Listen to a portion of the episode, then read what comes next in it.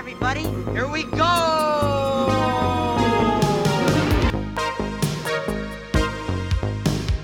In case of emergency, the exits are here, here, here, here, here, here, here, here, here, here, here, anywhere. Keep your hands and arms inside the carpet. We.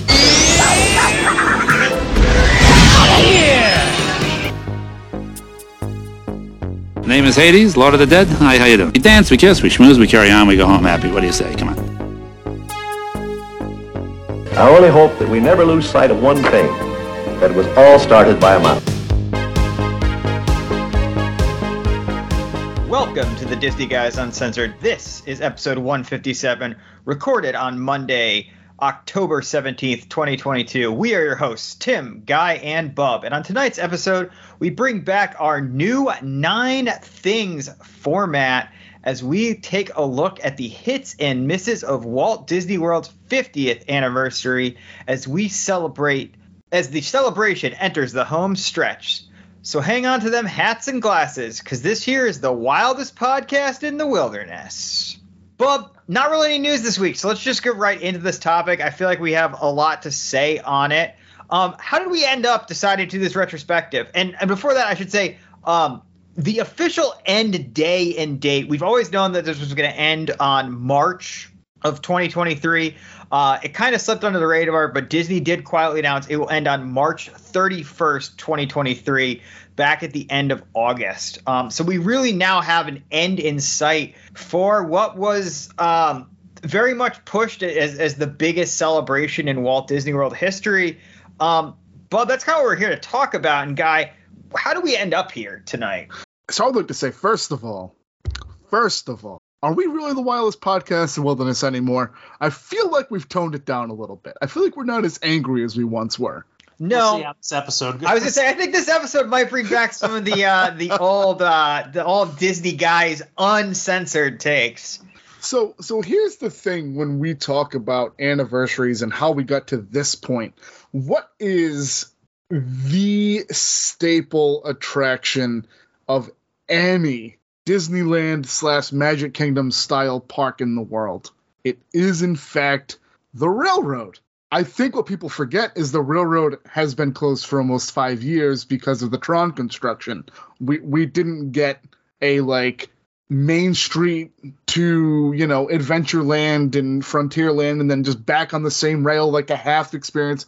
It's been closed for like Tim said, what was supposed to be the big the world's biggest celebration of, of, of theme parking in in the history of the world.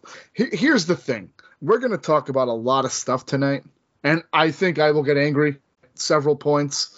For me, the fact that the train was not operational for the entirety of the 50th anniversary is blasphemous in every way, shape, or form. It, it is. I can't even really still now, and it's been a few days since we had the conversation on Discord, comprehend the fact that the train is going to be closed for the entirety of the 50th anniversary of the Magic Kingdom because that's what this is. This isn't the 50th anniversary of Disney World. It, it, it is, quote unquote. But at the end of the day, the only theme park there that's 50 years old is, in fact, the Magic Kingdom. This is very much a Magic Kingdom celebration. And at the end of the day, the fact that we did not have a train ride at this park for that 50th anniversary is sacrilegious to me. Am I wrong for feeling this way? I, I don't think you are. I think it's super interesting point because when you brought that up in in our conversation uh, earlier this week, I, it's not even something I thought about, and I understand how integral the idea of having a train ringing um, the, the the castle parks, the Magic Kingdoms, um, it, in the Disney parks it is such a essential part. But I wonder if these days that especially at the Magic Kingdom, where it doesn't have the set pieces, where it doesn't have the ride elements that it has at Disneyland, if it's not as important, especially to this current generation of Disney fans, as part of the big identity of a Walt Disney Castle Park. Um, I, for example, growing up, I do not remember. I'm sure I did ride the train, but I don't have any strong memories of it. All my relationship with the train these days has to do with after learning about how important the train was to Walt and how that was really the catalyst for the creation of these parks. Um, but it, it, was definitely a later in life um, association for me. And I wonder if a lot of these families coming to the parks, it's more about the technology, about the new rides, about the big experiences, and less about their kids riding a train. Guy, I mean, you, you're a father of young kids.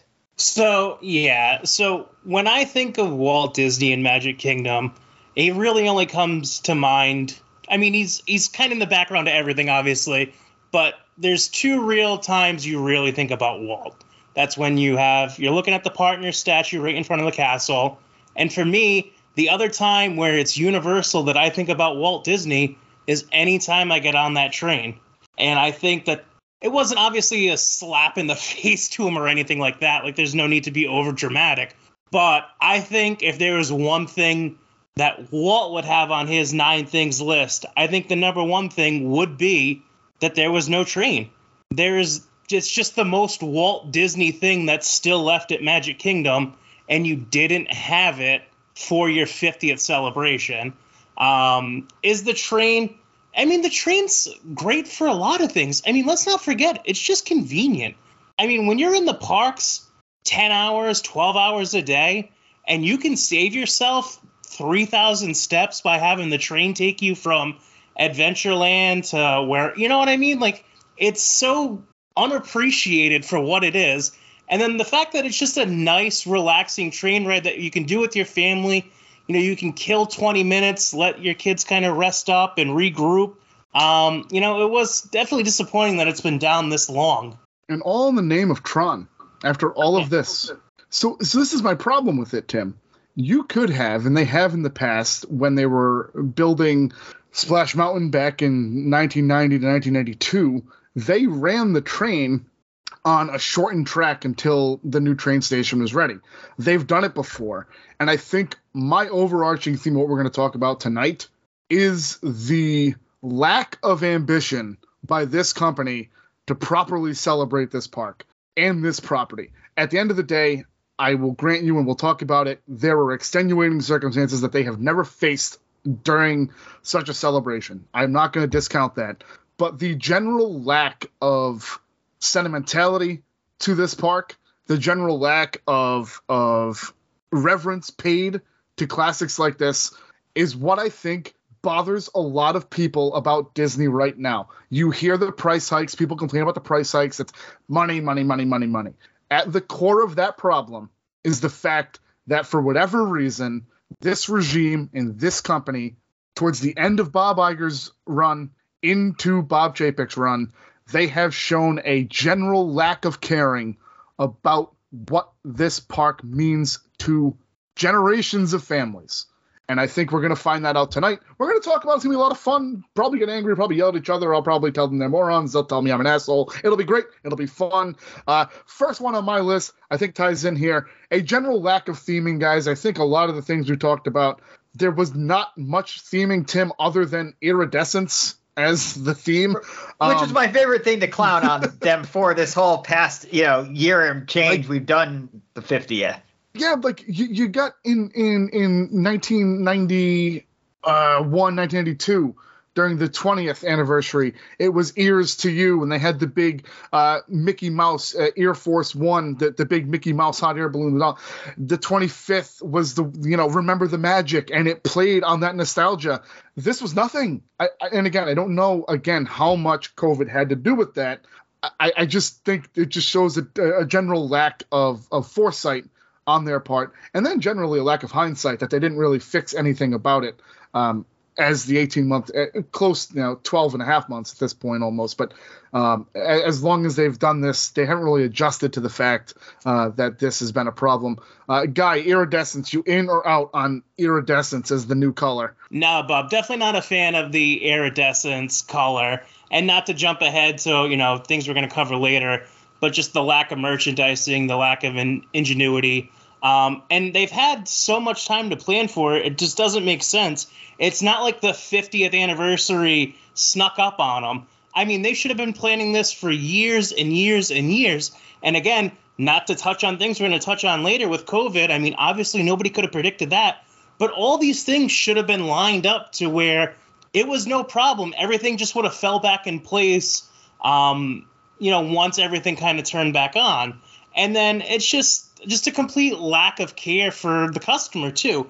How much would it have cost them? Let's say a dollar a, a dollar a person to give out a 50th anniversary pin. You want to have this event be 18 months? Give out a pin every single day. And then when you you know scan your band to get in or you scan your ticket, they go, "Hey, do you need a do you need a, a pin?" And then after your third or fourth time, you're going to be like, "No, I, I don't need any more pins."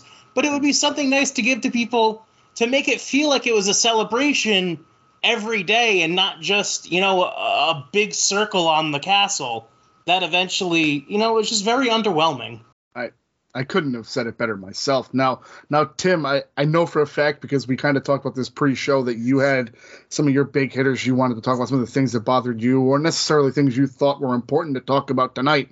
Guy and myself have already mentioned COVID I, two or three times, and I know you definitely wanted to talk about that. So, it, with with that pre, with that presentation of yeah, there was a general lack of theming. Uh, what were we celebrating? Why were we celebrating? You think COVID had a big part of that? Well, no. So my first big point is certainly COVID and its impact on this celebration. But Guy hit the nail on the head. I mean, this is the 50th anniversary of the Walt Disney World Resort, of the Magic Kingdom, of Cinderella Castle. So there's no way in hell that COVID, the 10 months of COVID we had prior to the 50th started, or maybe it was longer than 10 months. Regardless, this was a multi year planning process that theoretically should have been happening. So you really can't blame the lack of a cohesive theme, the lack of an overarching idea of this is what the 50th is, above and beyond this purple, blue, iridescent color that was getting, you know, a new coat of paint on the castle and merchant stuff. There's no way that that could be blamed on COVID because th- they should have been planning this for you know the past four or five years if they wanted it to reach the heights of even the um, you know the the 20th or the the 25th you know it should have been bigger than all the previous ones and, and it wasn't. That said covid uh, obviously was a huge mitigating factor in all this. Uh, it led to the initial merch in that first part of the um, in the first part of the celebration. You know, not everything being there on time, not everything being as creative or niche, you know, some pretty basic t-shirts, spirit jerseys, Loungefly bags, stuff like that. Um, you know, it affected staffing, it affected uh, theme park reservations. We were, you know, still filling out all the new regulations for being in the park, those regulations changing, the amount of people who could be there, what rides were open, what uh, you know, entertainment could happen, what was safe, what was normal, masking, uh, hours, all that stuff. So COVID has got to be acknowledged. You know, you can't just skewer the 50th from end to end as, you know, Disney grossly underperforming on this because there was an elephant in the room, unlike an elephant that the world had ever seen in recorded history. And Disney still did this thing that they couldn't really push. You know, it had to happen a certain time frame, and, and, and they did it. That said, a lot of the execution of how they did it cannot be passed off on COVID, and some of it, um, which you know they pointed to in D23 on various investor calls, that they didn't know what was going to happen. They were worried about, you know, the financials and stuff. But we watched the stock market go crazy and it's not like Disney is, you know, a, a small company. You know, Disney does not have a cash on hand problem um, in the way that some of these other companies may have had during COVID, where yeah, their stock was very high, but they they they didn't have the cash resources to put into it. So they may have also been overly cautious during COVID, um, not health and safety wise, but overly cautious in you know their outlay of resources when it comes to what construction projects were going to be delayed, what was going to be canceled, what wasn't going to happen, what wasn't going to be brought back right away, and um, I think those sort of decisions were to the detriment of the guest. Um, Bob, what do you think about COVID and its impact on the 50th? I think that it is overstated and understated all at the same time. And, and it's playing both sides of the aisle. But like you said, merchandise, issues with staffing, legitimate issues. And I don't know that that can be overstated because that affected the, the day-to-day operation of the parks and it affected their ability whether it was construction teams getting out there and building Tron for some reason, it still isn't done. But it's just COVID was the great unknown. But I also look at a park down International Drive that built a brand new roller coaster from scratch in about 15 months. And we're waiting on a. And I, I don't want to keep making this a Tron conversation, but Tron is so easy to look at and say, yeah, they made sure Ratatouille get open. They made sure that Guardians get open. And by the grace of God, for some reason, Tron is allegedly going to open on the last week of this celebration. I, I maybe I, allegedly it's supposed to open quarter one of 2023, which would coincide with the ending of this celebration for them to, I guess, get as Guy would say, you know, a cheap pop from the people at a 50th and say, oh, see, it was open for the 50th. It was open for three days of the 50th anniversary, but here we are.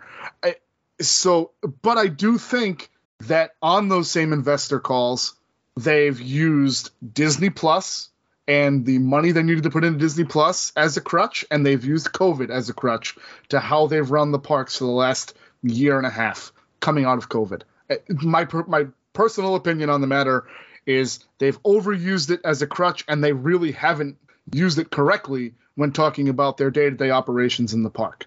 Yeah, I certainly haven't gained any goodwill in making those excuses. And you know, we we do bring up Tron a lot. It feels like lately, but I think Tron and Guy. I, I don't know how you feel about this, but I think Tron really does act as the bellwether, as as the the canary in the coal mine for uh, kind of the disappointing realities of what this current regime is doing in the parks, where we see priorities we shift, we see promises get unfulfilled, we see things change and not really acknowledge that they were changed. And Tron, because it's such a massive structure, because it's so visible, unlike most Disney construction, you couldn't just build some scrims and walls like with Ratatouille, that it's always there, that it's always present you know it's interrupting the train service. It it just constantly reminds us that you know this company isn't following through on its promises to the best of its ability. Guy do you have any thoughts on um the covid situation and how it affected the 50th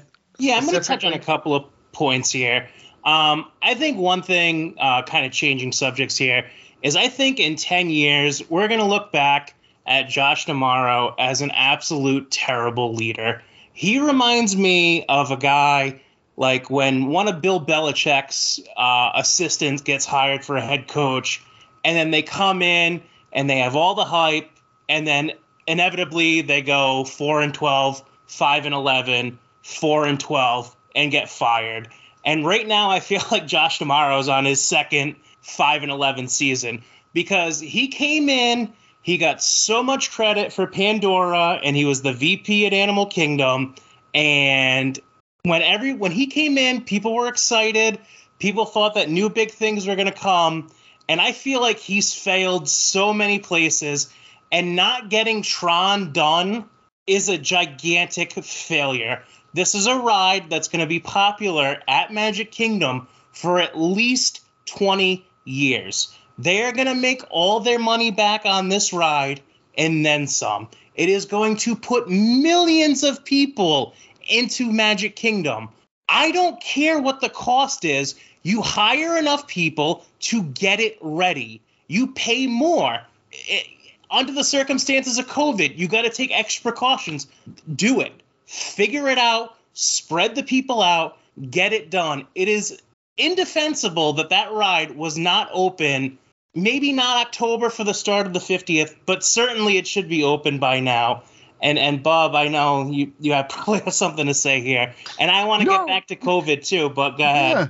No, I just it's curious coming from a Dolphins fan that you're going to talk about failed Patriot coaches because oh, Brian Flores didn't do a bad job in Miami. No, but Brian Flores didn't do a bad job in Miami. Way better than what Joe Judge did in New York way better than what Patricia did in Detroit, and way better than what Josh McDaniels has done in Denver and now Las Vegas. But hey, Mike McDaniel was a good hire until Tua died. So yeah, I'm, exactly. There's. Not, not to get completely off subject, but the amount of times that I've seen the Dolphins go three and zero to start a season and then just completely disappear um, is never ending. But after I was just so negative, I do want to take a second and talk about how Disney handled COVID. And I think Disney left a shit ton of money on the table closing when they did. Um, kind of getting ahead of the curve on that. Um, I mean, there were lots of calls for it publicly, but they don't. They're a big enough company that they can take all the bad press in the world. Um, they decided to close when they opened up. Um, they opened up very responsibly. When I went to Disney in during the height of COVID, I didn't not feel as safe as I. And obviously, there's a ton of risk going. Then we didn't know. A lot of people were under the impression like, hey, if I get COVID, there's a good chance I'm gonna die. I mean, obviously, that's turned out to not necessarily be the case. I mean, especially for people under 40. But at the time, we weren't really sure. And a lot of people were just literally just getting it and dropping dead. And when, you know, when you're at Disney and you saw them take every possible precaution that they could, the spacing was legit and enforced. Uh, they did the temperature screenings. Everybody had to wear a mask. And that's another thing, too, that even though it hurt me personally, like my son was over two, but he wouldn't wear a mask because you know he has autism, he has sensory issues. He was not wearing a mask, and Disney was just like, "Hey, I'm sorry. It sucks to suck. It's gonna make us look bad. They got a ton of bad press for it, but you know we can't bend the rules for anybody for any reason." And as much as it sucked because there was a you know six months that we couldn't go to the parks um, because Sal couldn't wear a mask at the end of the day, you have to respect it. Like that's a company that's actually standing for their beliefs, and a lot of times they don't. So I mean, I guess credit where credit's due. I mean, they did their best with COVID, um, giving everything that you know was kind of thrown at them. Yeah, for sure. I mean, I also went very, very soon um, after they reopened, and I felt safer uh, in Walt Disney World than I did in the uh, in the grocery store here in, in New England. Um, and I mean, definitely no knock on their COVID reopening, on on how slow that was and how how gradual the ramp up is. Uh, but I mean, I think where they dropped the ball on COVID was just the overly cautious stuff behind the scenes in when to fund things, when to speed things up, when to hire more people to play catch up. Um, that sort of stuff that didn't happen, and now I think really kind of is them showing their ass uh, and and really good point. Something that I didn't even think about rolling up to this is is the Josh D'Amaro point uh, guy. I mean, he came into this as one of the most beloved corporate executives by fans of his company, like ever. I mean, you don't hear about other you know corporate vice presidents where a huge percentage of fans know them by name and have a strong favorable opinion of them and uh, you know his his tenure running parks and resorts has really not borne any fruit at all, and and no new projects really under him. Basically, everything under him ha- has been stuff that was started under the previous regime.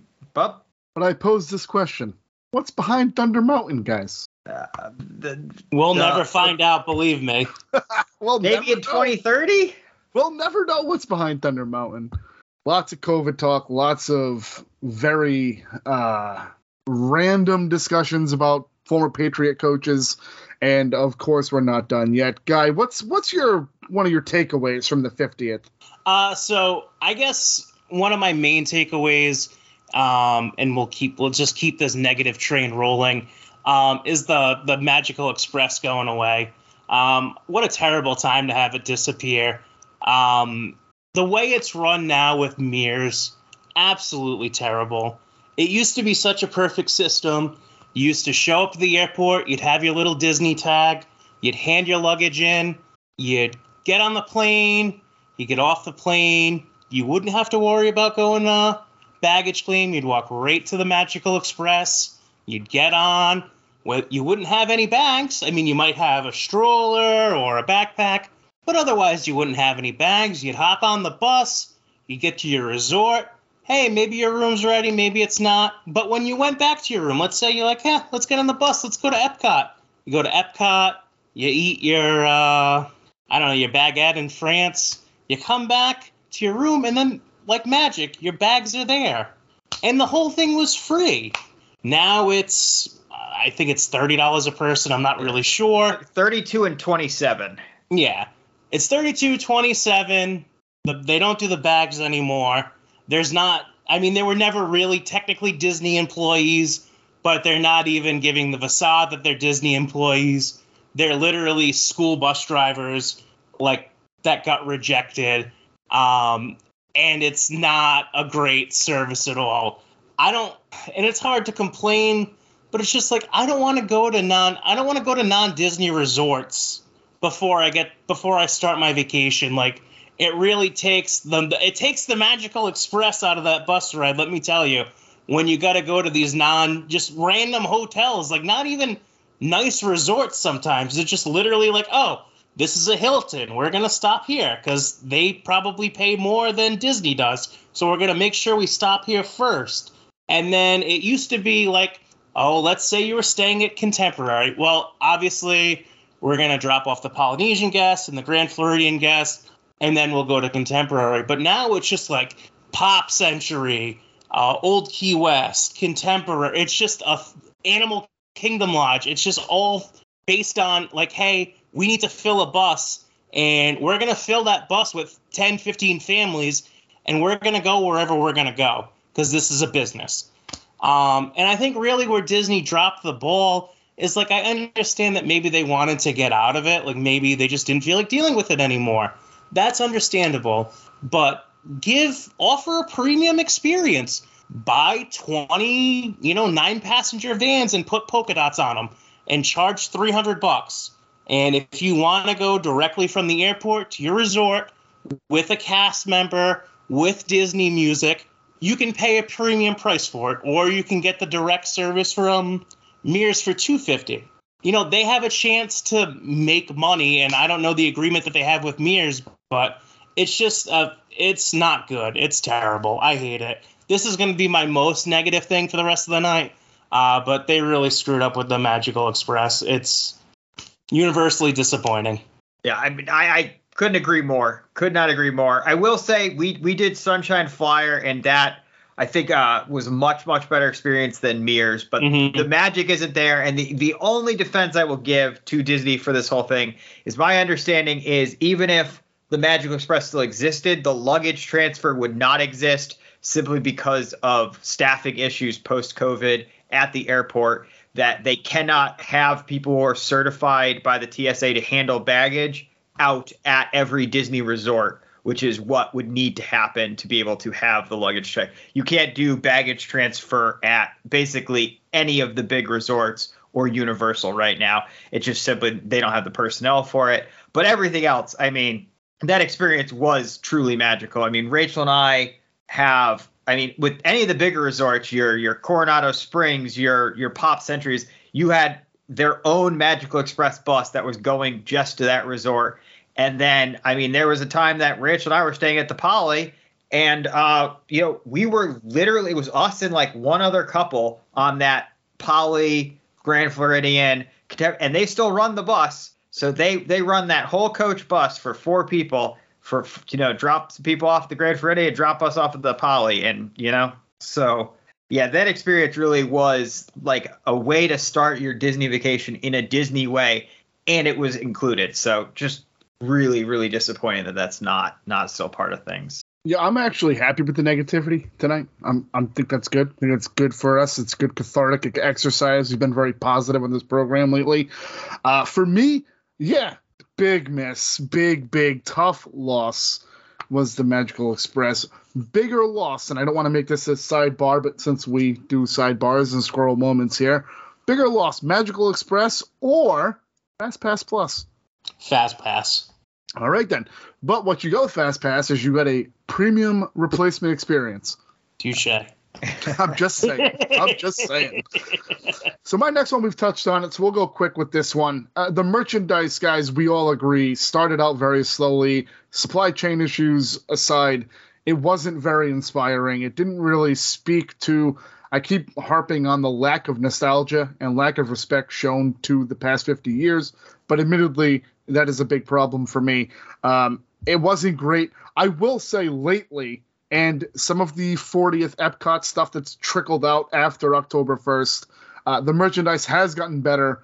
And I would be remiss if I didn't say the the random cupcakes and sweet treats and and drinks and stuff they did. I thought they nailed that aspect. And Tim did ask for me to not be overly negative or overly critical for the entire episode. So I will say that I did think they absolutely nailed the special edition snacks, cookies, stuff like that. I thought they did a great job with that. And I do think the merchandise quality uh, and and quantity, the pace of which was getting to the shops, and the quality of the merchandise uh, seemed to be much better. I actually was really digging some of those uh, late summer spirit jerseys that came out. I thought they did a really nice job with some of those things. Uh, so I, I, I won't be overly negative about merchandise. I will grant them COVID issues on the merchandise, but for me, um, yeah, the food stuff I thought looked fantastic. I thought they did a great job getting those special limited time only treats into the parks. And, and I know you guys went, you probably tried some of them, um, but to me they were certainly uh, an, an, an A plus for me on uh, from from afar was the food the food stuff they did for the 50th. So I think um, like the thing that kills the merchandise for me is it's it doesn't seem like it, but their number one, their absolute number one seller every year is they come out with kind of the same generic shirt every year where it's got, you know, the Fab Five on it and the year. So it'll be like 2022 and it'll have well, typically uh, non 50th anniversary year. It'll have like a different scene of, you know, Mickey, Goofy, Donald, et cetera, et cetera, and the year on it. And even though it doesn't seem like a great piece of merchandise, it by far and away outsells every other t-shirt, every other spirit jersey, everything because you have a toddler who will buy that shirt and you have an 80-year-old who will buy that shirt. And is it a shirt that they're generally going to wear out outside of Disney? Absolutely not, never. I sleep in mine. Jordana steals them sometimes and sleeps in them. But every single year, without fail, that's the only t-shirt I'll ever buy. That's what I buy every year. Is just like the stupid little commemorative t-shirt. Their version for the 50th is literally a plain white t shirt and a terrible graphic of Mickey in that iridescent bullshit suit. And it's literally the worst piece of merchandise I think they've ever put out.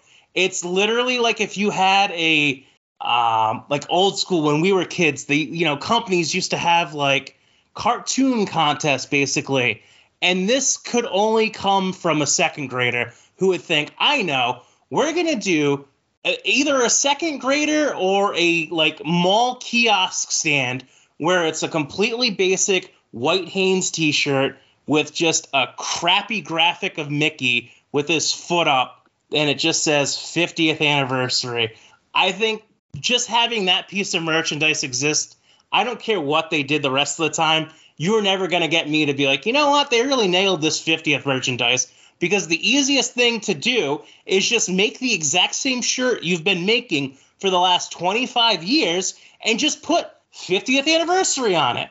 But they just have, again, none, none of the other characters exist. It's just a plain white t shirt. I mean, I'm, I'm sure I haven't told you guys this already, but it's a plain white t shirt and then it's a shitty Mickey graphic and that's what they're selling. And you know what? They probably sold five million of them, and it probably cost them a quarter a piece. But it's just for me, the merchandise died right there, and that's another thing we were talking about this week. It's like when you look at the Epcot, the Epcot ornaments, that is better than any piece of 50th yeah. merchandise that went out. I I literally wanted to buy all 12 of them. I'm like, yeah. it's not feasible. I have to figure out at four. What are they? Forty dollars a piece, I believe. Yeah, they're legit I have to though. Figure out which they're three legit. of them I want the most because yeah. I mean they are priced, but they're based on like the way they sell the ornaments are twenty five bucks. They're not even that yeah. overpriced. Yep, I don't think that the ornaments are egregiously overpriced. It's a premium product. Again, playing on Epcot's 40th nostalgia with the countries, and I, I actually loved those ones when I saw them. Um, uh, so Tim, it seems like we struck a nerve with Guy. Uh, well, so I, my my big criticism of merch, very similar to guys, is definitely the design of the merch, which is something that you can't again blame production delays or COVID or whatever. It was just very. It looked hastily thrown together. It looked like a graphic design intern did it, not actual designers. Disney's capable of doing good merch and very few items, as you point out, were throwbacks. Uh, there was the lunchbox that had the Yeah. Country Bears on one side and the 1971 press graphic on the other, and that uh, you had a couple. There was one table in all the big merch stores that had stuff like the commemorative spoon and the Mhm. porcelain bell, and that the the things that were available, the pencils at Walt Disney World the year that they opened. But um, the one thing that I thought was very, very strange is Disney has entered into this partnership with Amazon uh, in the last couple of years. And um, this was, I think, in a way, a good thing um, to make some of this 50th merch available to people who couldn't go down to the parks. And, you know, then you aren't getting gouged by an eBay reseller for a hideous t shirt that you're only buying because you want a piece of the Walt Disney World 50th, but it's ugly, and now it's ugly and overpriced because you're buying it from a, a third party re- reseller on eBay or something. But the kind of side effect of this uh, Amazon merchandise deal is some of the best 50th merch has been the Amazon exclusive stuff. There's been um, a monthly Mickey collection. There's been a monthly like park icons type collection. I forget what they call.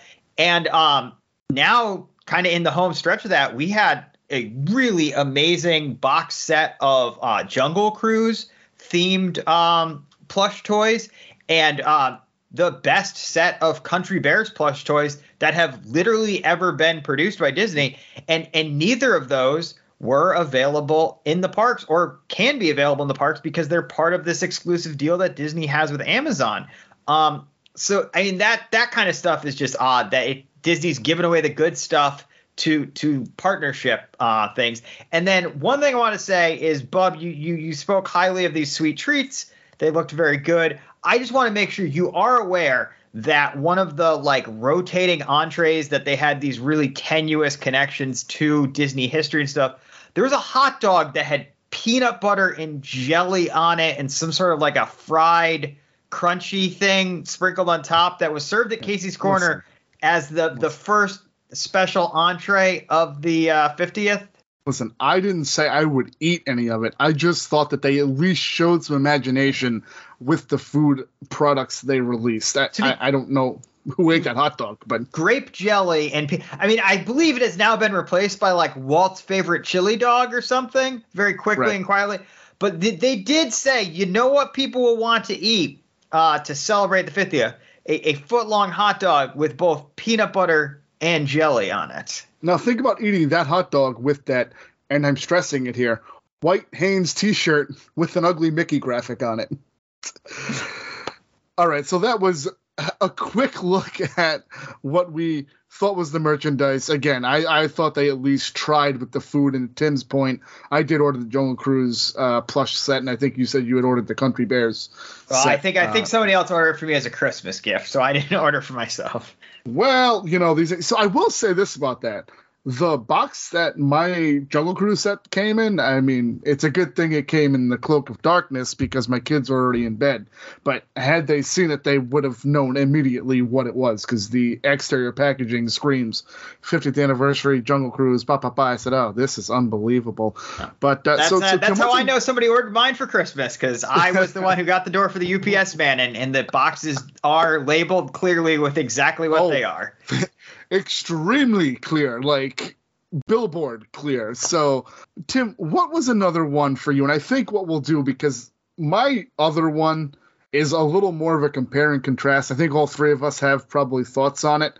I think you and Guy probably will just talk about the couple other ones that you guys each have, and then we'll just collectively talk about kind of that bigger one that kind of compared what the 25th was, what the 50th was, as a way to kind of end the show. Um, so if you want to throw an, another one out there, Tim, that, you thought was pertinent to the 50th. This is a super, super, super quick one, and it's it's directly related to the 50th, and it's it just shows, in my opinion, what is probably the most bizarre lack of foresight and lack of willing to spend um, of this whole 50th for um, Walt Disney. They had paid some amount of money to have the air trains at the Orlando International Airport wrapped, to have uh, some murals put up, to have a, a, reproduction of the teacup ride vehicle, but with the 50th logo on the side of it as a photo opportunity, uh, along with some other photo opportunities, all throughout the Orlando International Airport for all the incoming terminals. Uh, so basically, whether you were going to Central Florida for the 50th or not, from the moment you stepped off the plane until you got to the you know former Magical Express terminal and realized that you're going to have to ride the crappy Mears bus, um, that you were already kind of inundated in Walt Disney World 50th. And uh, a, a, while back in in you know July, I think it was, um, maybe even earlier than that, June. Um, people started taking photos of, of workers at the Orlando International Airport taking down the murals and noticed that not all the air trains had the wrap on them anymore. Um, so, you know, uh, local Orlando news media and also um, some of the bigger Disney news sites reached out to the Orlando International Airport and said, "Hey, what's the deal? Why are you guys taking all this stuff down?" And uh, the Orlando International Airport put out a statement and said, "Hey, Disney only paid for us to have it up through the end of this month, um, so so we're taking it down because other companies have paid to you know have those spaces for advertising or, or displays.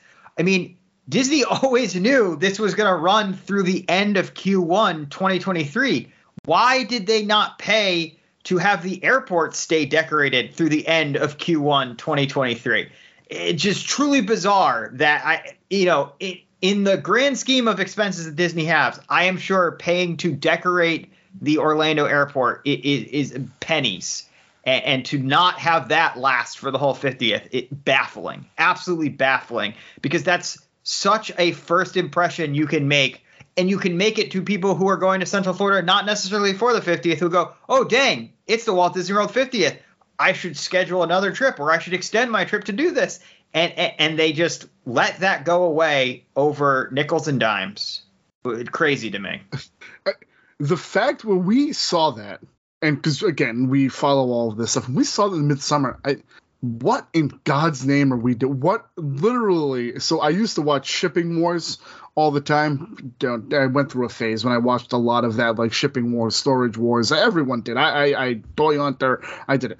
The, in the intro, there's a guy, uh, Roy, uh, on Nichols holding up a dollar when he's shipping, you know, this big giant thing from the Hard Rock Cafe in Times Square, and it, it, and it's not the first time I've heard the phrase "a nickel's holding up a dollar," but but literally in this instance, Tim, like you just said, it, pennies are holding up dollars and dollars and dollars of just, and they were nicely done. It was some of the better advertisements they've made for the 50th it blows my mind that they didn't have this running until at least October 1st. If you wanted to say after October 1st, take it down because that's technically the uh, the end of the year of the 50th.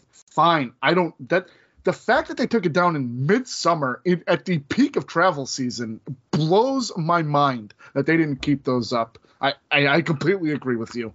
So, Guy, I don't know if you have much to add to that part of the conversation, but it just so happens the Wheel of Doom has spun your name, or at least in terms of fair order, you're going next. So if you don't have anything to add, great. If not, you can uh, tell us your next one.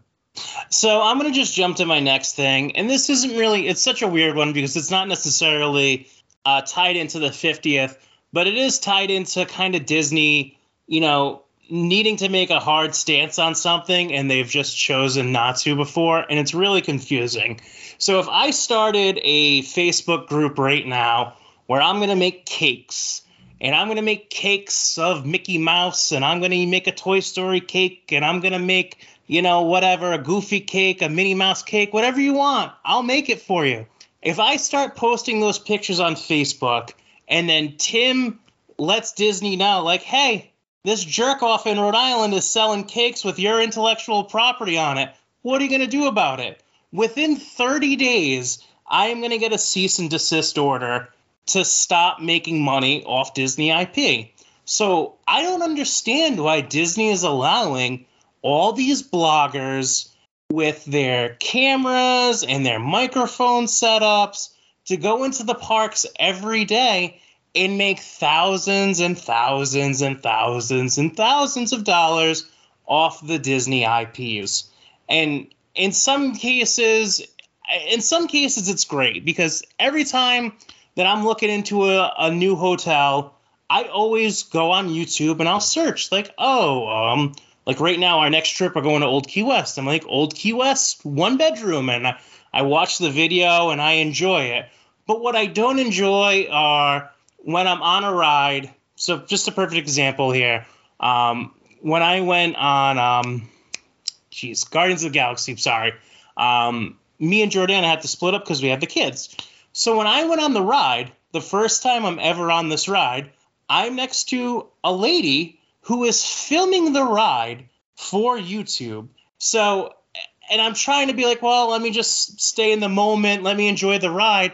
And then the other part of me is like, I cannot not see this lady filming this ride. And not only do I have to worry about her filming it, but it's like, what happens? Because it it goes backwards. It's you know not no spoilers here, but it's just like this lady doesn't know what this ride's gonna do. So what happens if her phone flies off and hits me or hits somebody else? And it's like this on every almost every ride. Somebody is recording it. Why does Disney allow that? And they say like, "Oh, no cell phones, no this, no that."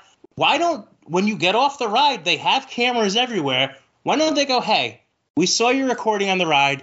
We don't want you to do that. If we see you recording on a ride again, we're going to throw you out of the parks for the day." And then another thing that a lot of these TikTokers do that makes me so aggravated is they'll go up to face characters and they'll ask them questions to try to get them to break character.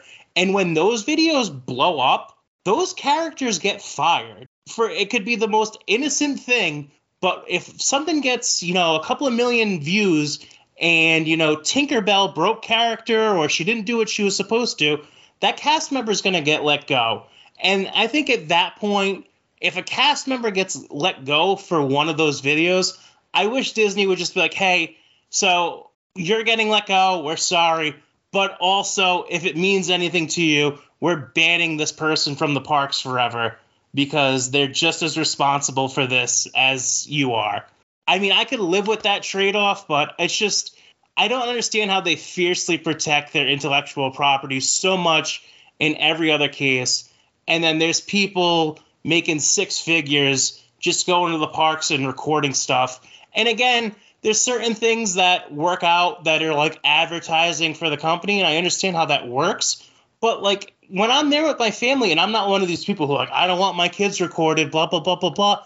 But it's like you're taking the choice out of me to not have my kids on TikTok, on YouTube, wherever, forever and ever because you decided that you're so important that you have your own every day is your own TV show and everything needs to be recorded and everybody needs to know everything and I just hate it. I don't understand why Disney has allowed it. It's it's as annoying and dangerous to everybody else as like selfie sticks and if they just said, "Hey, we're not going to allow this anymore," that would kind of be the end of it. And I don't know. I just wish they would Yeah. do something. I think it's a double edged sword. I think it's a problem that really got out of Disney's hands because if you look at the big core Disney blogs and YouTube channels that have been around forever, your, you know, the Diz, Walt Disney Food Blog, um, allears.net, Lou Mongello, um, the bigger podcasts and stuff, that has acted as a massive advertising ecosystem that Disney could never build for any amount of money and has elevated the parks and especially elevated the adult enthusiast fandom of the parks to a level that you know never could get reached. As you said, you watch the videos. Rachel and I watch the videos. That's how we get hyped up for trips, and we like don't watch them when we're not playing a trip because it gets you so hyped up and like ready to take a trip that you could find yourself planning a trip you weren't planning on taking if you watch too many of those. But the problem is, I think now, as you said, everybody's a blogger, and, and we're now seeing because of the way virality works these people who are taking cell phone videos who haven't been doing this, who don't have a background in this and stuff, and they're causing disruption to people's lives, to people's vacations, and literally making Disney have to change the rules on the fly week by week. We saw it with the quote unquote chocolate milk trick a couple of months ago when people were abusing the fact that you could pick up mobile orders to get free parking for their theme park trips. We saw it with the dress code challenge where people were literally going into the the parks dressed as inappropriately as possible to get a cast member to write them a magic moment slip to be able to go into the gift shop and pick out any, you know, top or bottom to replace their inappropriate top or bottom.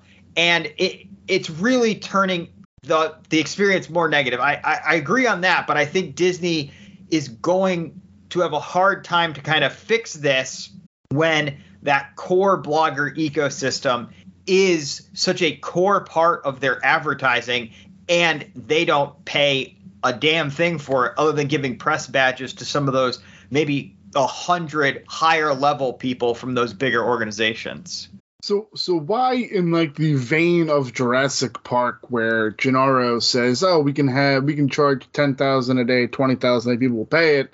And then John Hammond tells him, "Hey, my park wasn't made for the super rich."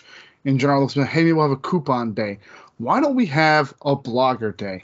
And any person wants to go to the park after hours because we know that the after hours things are dust in the wind. Even though they are coming back the after hours events and and after you can set aside a night every three months for the bloggers to go film their ride videos and i get it they want the real experience of you're not going to because then the the backlash will be they're getting preferential treatment and uh, you know that's not how real disney parks are.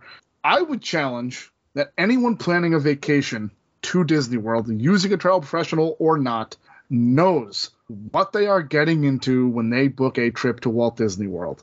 Not every ride detail, but just know it is the most traveled destination in the world, and there it's going to be busy. I don't think you'd have people saying, "Oh my God, it's blogger night," and there's no one there. I if you want people to film the rides and post it on YouTube, and again, I know it takes away the spirit of the guerrilla-ness of it, but guy's absolutely right. It poses the same threat, if not more, than a selfie stick that Tim you can't bring into the parks for you and Rachel to take a picture with. Even if you put it away on the rides or you put it in your backpack, you can't bring it into the parks because it's a safety hazard. It could be a weapon. These guys are bringing boom mics into the goddamn shows at Animal Kingdom. Like, what are we talking about? Yeah. Like, how is that? The uh, Tim Tracker. I love Tim Tracker. Great. They're they're fun. It's a good time. Guy's got three cameras, a waistband with the with the selfie camera. Like, uh, how is that safe for anyone? How even him, even him doing it. it it's got to be an insurance liability. I digress. I and it's away. funny that you bring up the, the blogger day thing because if you've ever, I know you kind of try to avoid some of the ride spoilers, but if you ever watch these vloggers' videos on the first day of an Epcot festival or a new ride opening or God forbid a new land opening, there you have blogger day because you'll watch the Tim Tracker video and you will watch him walking by all your favorite Disney personalities, Correct. whether it's Pete Werner or Molly from AllEars, all also filming themselves as they film themselves to the point where these major Disney milestones now, especially because of the park pass reservation system, are overwhelmingly wall to wall full production crews of blogs and vlogs that are mul- like million dollar plus operations a year running media empires based on being at these parks first. Um, so yeah, I, I think it probably is about time that Disney has to officially acknowledge all this stuff. Um, and it, it is unfortunate that that isn't something that could get handled before the 50th because again, I think so important to the advertising of the 50th was continuing to have this blog hype cycle for it. I just love that guy started this one out with. I kind of got a weird one here. We just spent ten minutes talking about bloggers and everyone. It's, it's just incredible. But Um, it can't be overstated. Like I'm seeing people who are like carrying cable for people. Like these are Correct. four, five men teams. Like it's ridiculous. Yep. ridiculous. It's it's insane. It, it really is. Think about an outfit like WDWNT. I mean, that's a professional outfit. I mean, those guys are straight out of going my way. But but those guys, when they're in the parks, like you said, it's like a news crew. Yeah. It's like the Action 8 News show rolled up in a van. Boom mics, cue cards, uh, lighting. It- It's it's unbelievable. I mean, I mean It's- it's Dis- un- Disney Food Blog when they do their it's multiple segment producers, boom Yeah. mic, cameraman, uh, you know, prompter, all that stuff brought into the parks on the person of like multiple people. unbelievable. It- we could probably do a whole episode on this, but I, I don't know that it would hold the audience for longer than what we've just talked about. So, Tim, w- w- what do you have as, as one of yours here? So mine is uh this is definitely mixed uh for me and it nighttime spectacular slash parades um and I guess we can also mix in here um live entertainment in general. Uh I'll start off. This is the number one thing that was affected by COVID, COVID protocols, all that stuff. I also think it is number one COVID related problem that Disney could have thrown more money at. Um, first and foremost was the very, very, very slow return of live entertainment to the parks, some of which has still not returned. And that That's was good point, Tim. entirely, entirely based on Disney's unwillingness to make the concessions being asked for by Actors Equity, which is the union that the performers at theme parks and on Broadway um, and, and live entertainers in general throughout the world belong to. Um, that is literally just Disney not willing to throw money at a problem. They they were not asking for raises; they were asking for different COVID precautions, testing windows, et cetera, et cetera. And Disney could have just said yes and thrown the money at, at, at fulfilling those obligations, and there would have been live entertainment back much, much faster.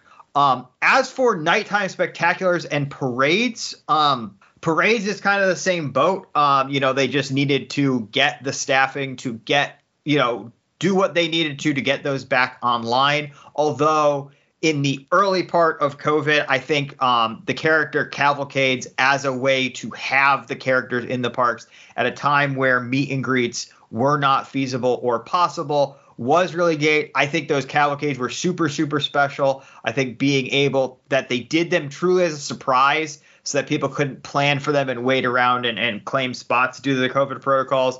It was just like a really neat way to have the characters there and, and, and get to see them. Um, that said, nighttime spectaculars.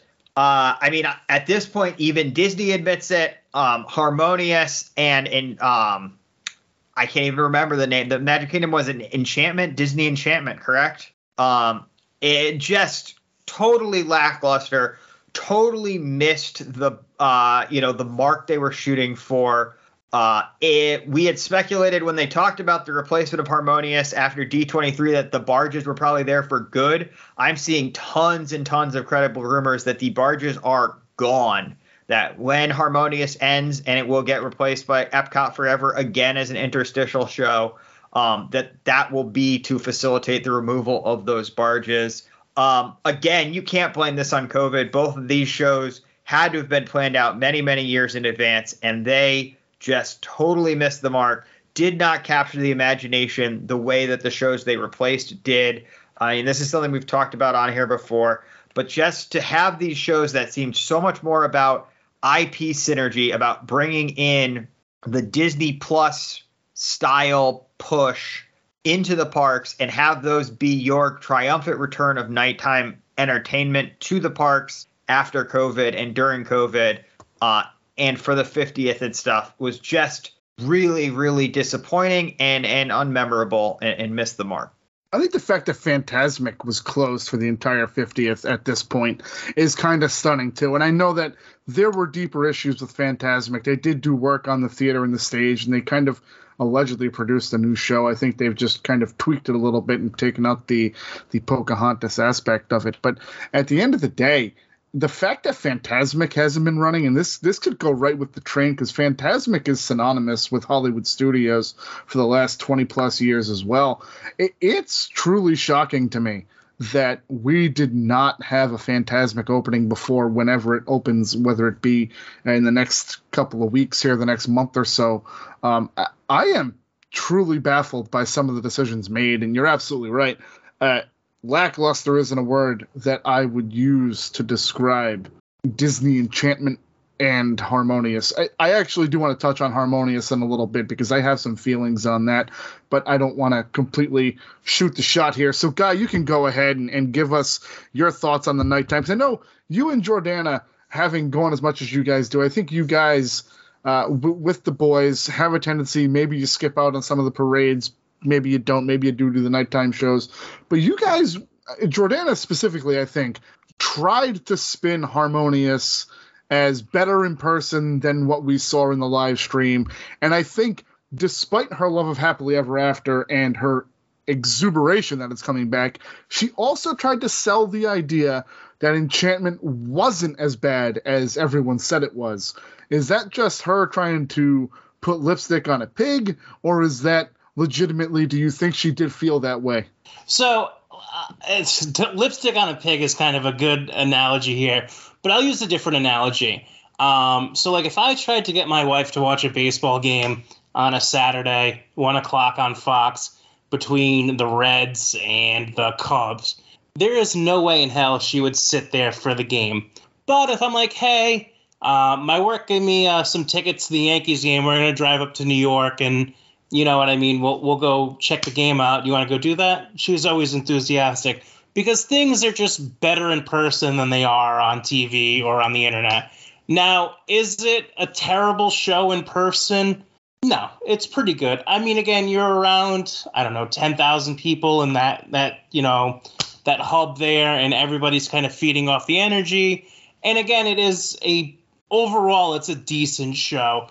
But the problem is with that, with um, you know, you had Wishes, which was beloved, and then you just happen to get lucky and you had Happily Ever After follow up, and that was also another universally beloved show that they just kind of assumed that like oh we can just do this over and over and over again and whatever the next thing we do is the next beloved show that's going to come out. And i think you know they've had a couple of misses in a row and they really need to go back to just what works and then really kind of redesign. I'm interested to see what they do at epcot next um, but it's it's a lot of work. Um, but it's weird because it's such a thing that it should be so easy that you have that built-in audience that the people want to enjoy it um, and you just you really screw it up. And it's kind of spectacular that they figure out a way to keep doing it. Um, but hopefully they'll kind of get it back together i mean i know happily ever after is coming back we'll see how long that's back at magic kingdom before they transition to another show which i think they have to I mean, you can't just pivot back to happily ever after for another 10 years after you took it away and then, you know, you're just going to get back like, oh, well, I guess we failed. Let's just go back to this and see what happens. Um, you know, they're going to have to get back to the drawing board. I think they have priority right now with getting Tron finished, things like that, but it's definitely something they should be working on for sure. Yeah, that's fair. Again, I have some thoughts on Enchantment and and Harmonious that I, I think I want to talk on. Not quite yet because I don't want to get carried away too much into the random other topic. Um, but I agree and disagree with Harmonious and Enchantment, both of them. I will tell you that as good as I think Happily Ever After is, for me, it, the lack of pyro and fireworks on these nighttime shows is egregious. If I'm not going to get the drone show that's out in in uh, Tim, is it in Hong Kong or is it in, in Japan Paris. right now? Oh, it's in Paris. Yeah. The drone shows are the only thing I will take at this point over over the World Showcase Lagoon. If it's not a drone show, don't even bother. Word on the street is that is why we are going back to Epcot forever. That they are doing what they should have done in the first place instead Correct. of insanely ugly barges. Right. we are getting a fleet of those GE light drones, and there will Yeah. be a drone show finally at Epcot, which makes perfect sense. I mean, there always should have been. Now that the technology Correct. exists, a drone show at Epcot. I mean, hell, call it Illuminations 3000 or whatever you want to call it, and and you could do so many. See, for all the negativity we've thrown at Disney, they could bring back the goodwill. They could bring back. They could easily pull in the goodwill again with just making some right decisions here in the next two to three years when they're finally done with Tron, when Epcot is finally back up and running. they have an opportunity to recapture the people like us and I mean not even recapture us, but really bring it back to how we felt prior to the 50th. Um, Guy, you did have another one that you wanted to talk about. I think we have touched on this, and, and I absolutely agree with what you're going to say. Yeah, so it's funny. You know, I, I'm not going to be as long winded on this one as I have in the past, and it's actually funny because this is a positive. Uh, but the Halloween party this year uh, was absolutely spectacular. Uh, probably my favorite party that I've been to. Um, and just coming off the post COVID thing, it really feels like kind of Disney is back. Um, and it wasn't just like, oh, you know, I caught a good night. Universally, it's been praised outrageously online. Uh, it's kind of a big win for Disney. Um, kind of when they're desperate for wins, even though, which is weird because it, it, like this, as much as we've been crapping on the 50th this whole episode, at the end of the day, this has been a giant moneymaker for Disney, and they come out on top always. Um, but again, we've had some things to complain about. Whereas this the Halloween party, I think really it's kind of their turnaround to back to normal, you know, and that's good that we're getting there. Yeah, I this is one I was so happy to be proven wrong on. I thought when last year they had the um, highly modified version of the Christmas party and the highly modified version of the Halloween party that were both I don't even remember what the brand that they were using. They weren't calling them. I think they were just calling them after hours events. Um, myself and pretty much all the Disney fandom definitely thought that that was going to be the end of the big Halloween and Christmas parties. And going forward, that is what uh, we would see. And for Disney to prove us wrong on this and bring back the full Halloween party and and bring it back bigger and better than ever and and and have it universally praised, uh, definitely is a, a welcome sign and, and hopefully a, a, sign of things to come that maybe some of these uh, odd belt tightening and um, modifications might be uh, ending. Yeah, I don't. I mean, we we kind of discussed pretty extensively the Halloween party uh, from when Guy and Jordana did go down, and the thought process was this really was kind of the quote unquote welcome back to to Magic Kingdom, and and I I do agree wholeheartedly that that seems to have been uh, universally accepted as like the key welcome back to uh, the Magic Kingdom for the 50th. Now, guys, there's an elephant in the room, kind of, because when you said this to me, Tim, today, and I talked to you, and I've been busy at work, and I got a couple things going on, so I said I don't really have a ton for tonight, and you said, "Oh, that's great. It'll be quick. It'll be easy." Uh, here we are an hour and 15 minutes or so in, give or take, and I have my laundry list of things that bother me in comparison to one other event that I was a part of here. Um, so the Disney 25th anniversary, the Remember the Magic, if you will. We're going to go on a journey here. We're going to take the Wayback Machine to 1996, 1997. These were some of the announcements and or things that opened during the 25th anniversary, the 18 month celebration of the 25th anniversary, Coronado Springs, Boardwalk, the Disney Institute, the Downtown Disney West Side expansion, Animal Kingdom did come on in 1997, but it was announced and they hit the date they'd given us. The iconic, though universally um, milk toast Pink Castle. People don't uh, I loved the Pink Castle. I thought it showed real risk on their part to take that castle and use 435 gallons of, of pink paint. Uh, Test Track, now again, Test Track suffered from Tron. It also was very delayed, but it was announced then. Uh, Wide World of Sports, Tim, in its heyday. The Remember the Magic Parade, which is better than any parade that we got for the 50th. And again, I, understand we're going to grant it to COVID. Illuminations 25 which was fantastic. It actually featured the very rare uh, Circle of Life uh, ending uh, for Illuminations.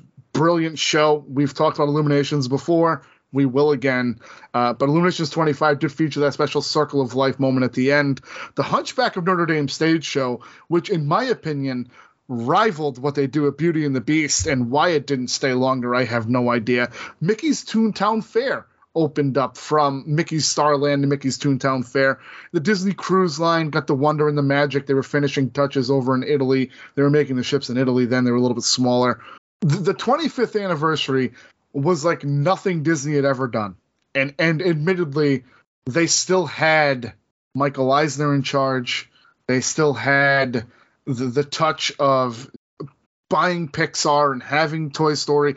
It, the the mid '90s for me will always be that golden age of Disney or Disney World for me personally because that is when I really came into what Disney was to me.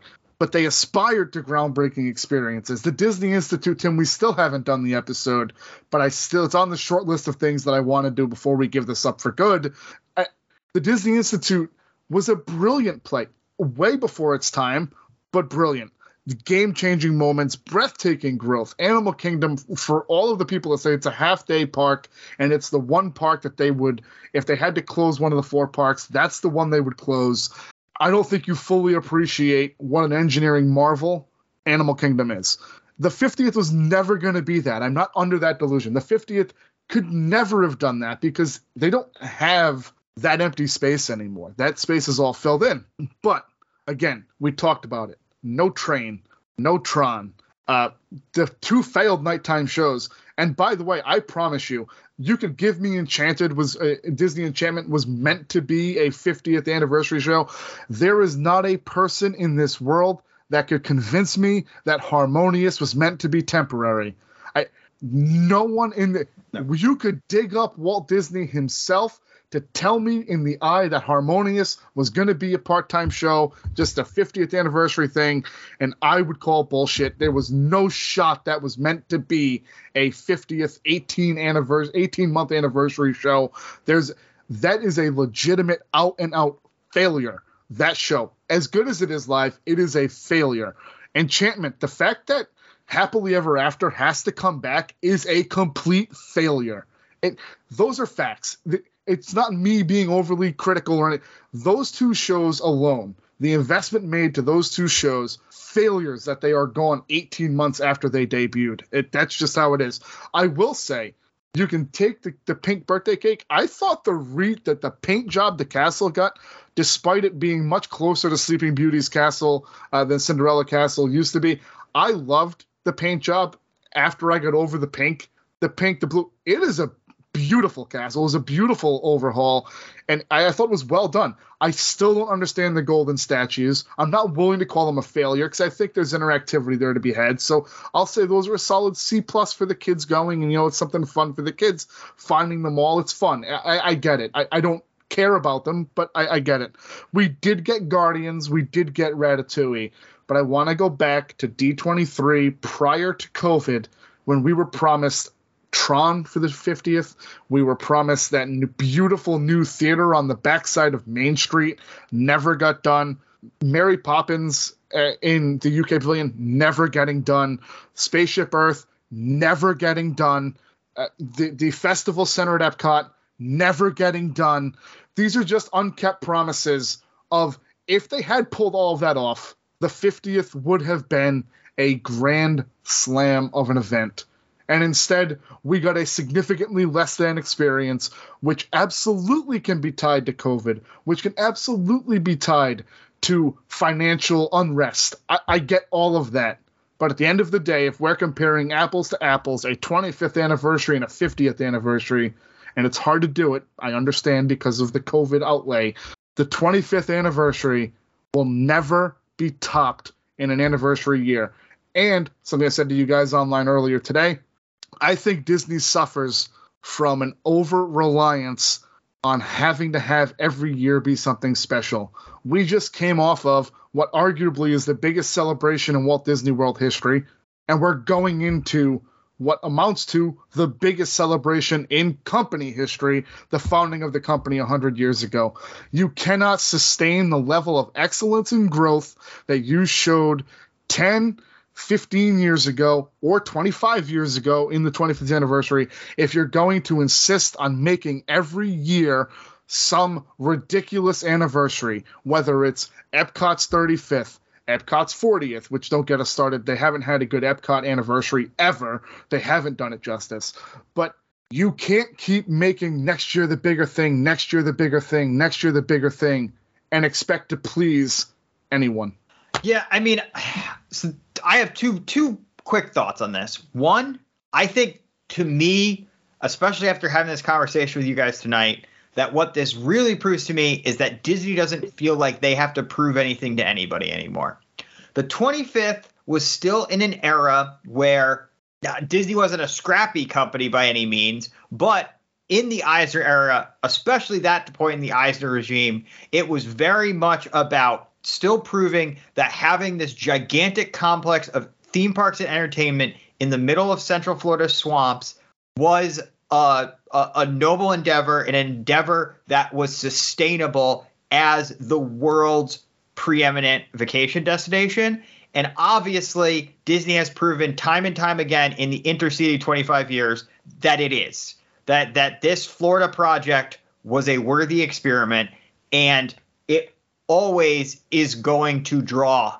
So, I mean, look, even with this greatly deprecated 50th experience, Disney has never seen attendance like this. I mean, I I said to you guys uh, yesterday the day before, am I missing something? Why is Disney have no park availability for the next 10 days? Mayhem, And- Tim. I, I mayhem. I It- I don't know. They're still just selling out constantly. So there there was no reason to swing for the fences. There was no reason to take big swings at only home run balls because they whatever they gave us, you know, they were they were always going to get the parks packed, whether it was because of revenge travel, because it was people who grew up in the 25th now with families of their own and money of their own to take these trips. It was always going to be hit no matter what it was. And and and really with how negative we've been and how successful financially and crowds wise the 50th has been for Disney, I think that point is proven. And then the other thing is where you're talking about harmonious, enchantment, etc. If you look at D23, I think Disney is already setting itself up to make these mistakes with the little bit of the very, very little we have already announced for 100th. We already have these exact same mistakes happening again. We have, I don't remember the name of the par- festival. No, not festival. The parade over at Disneyland that debuted at a very unfortunate time right before COVID. It was only there for like six to nine months before COVID happened. It still has not returned to Disneyland. At this point, there's no excuse for COVID. D23, Disney announced one of the big things they're bringing for the 100th is that parade. I'm sorry, but that's not special, Disney. You you Right. you had this parade. It, it got rave reviews. People are saying it's the best parade they've ever had at a U.S. Disney park, and you didn't bring it back in the you know whole time you've been open since COVID um, restrictions have lifted in California, and now you're acting like this is a big part of the celebration. You're doing everybody a favor by just returning something that was already there to the guests. Where meanwhile you've raised prices, you've uh, you've cut back on things, and and now now that you're giving back a little bit, that's something worthy of celebration. You know, uh, and, and they're already pre-positioning themselves to not make the harmonious enchantment mistake for the hundredth, where they are giving modified versions of shows that have already existed at Disneyland for that um, for that anniversary. And I mean, I think really that that is themselves setting themselves up for 50th part two. And we already know what they're leaning on for the 100th here is just finishing the things that they started because they know that they're crazy to announce anything, you know, before uh, before they get done with the pit in the center of Epcot, with Moana, Journey of Water, with Tron, with the train, all that stuff, with not everything back to 100%. Um, so I, I, I see them take starting to take the steps down the path they took for the 50th towards the 100th anniversary of the company. And I guarantee that the stuff that's going to come out on Disney Plus, the movies that are going to hit theaters, that part of the company anniversary is going to be a home run because that is where the company has been doing its best work Correct. in decades. They don't miss when it comes with from the stuff, especially that they're putting on Disney Plus. The way they're releasing it, the cadence, the fact that they have stuff for everybody. Disney is undeniably hitting it out of the park when it comes to their streaming service. Uh, and doing a really good job with their theatrical releases in the most difficult theatrical environment in the history of the world right now. Um, but it just feels like the parks are, are are suffering because of it. Guy, a very, very rare giving you the last word, bud. The 50th Yeah, there's- anniversary. there's not a ton of meat left on the bone here. And, you know, before we recorded the episode, Jordana was like, Oh, what are you recording about? And I told her the topic. And I'm like, You know, I, I'm afraid we might come off as a little too negative. And if you felt we were a little too negative tonight, please, by all means, uh, just dissect the last 10 minutes of the show and tell me what points that were made that are unfounded. I mean, I don't think we're being over dramatic here. I think everything was really spot on.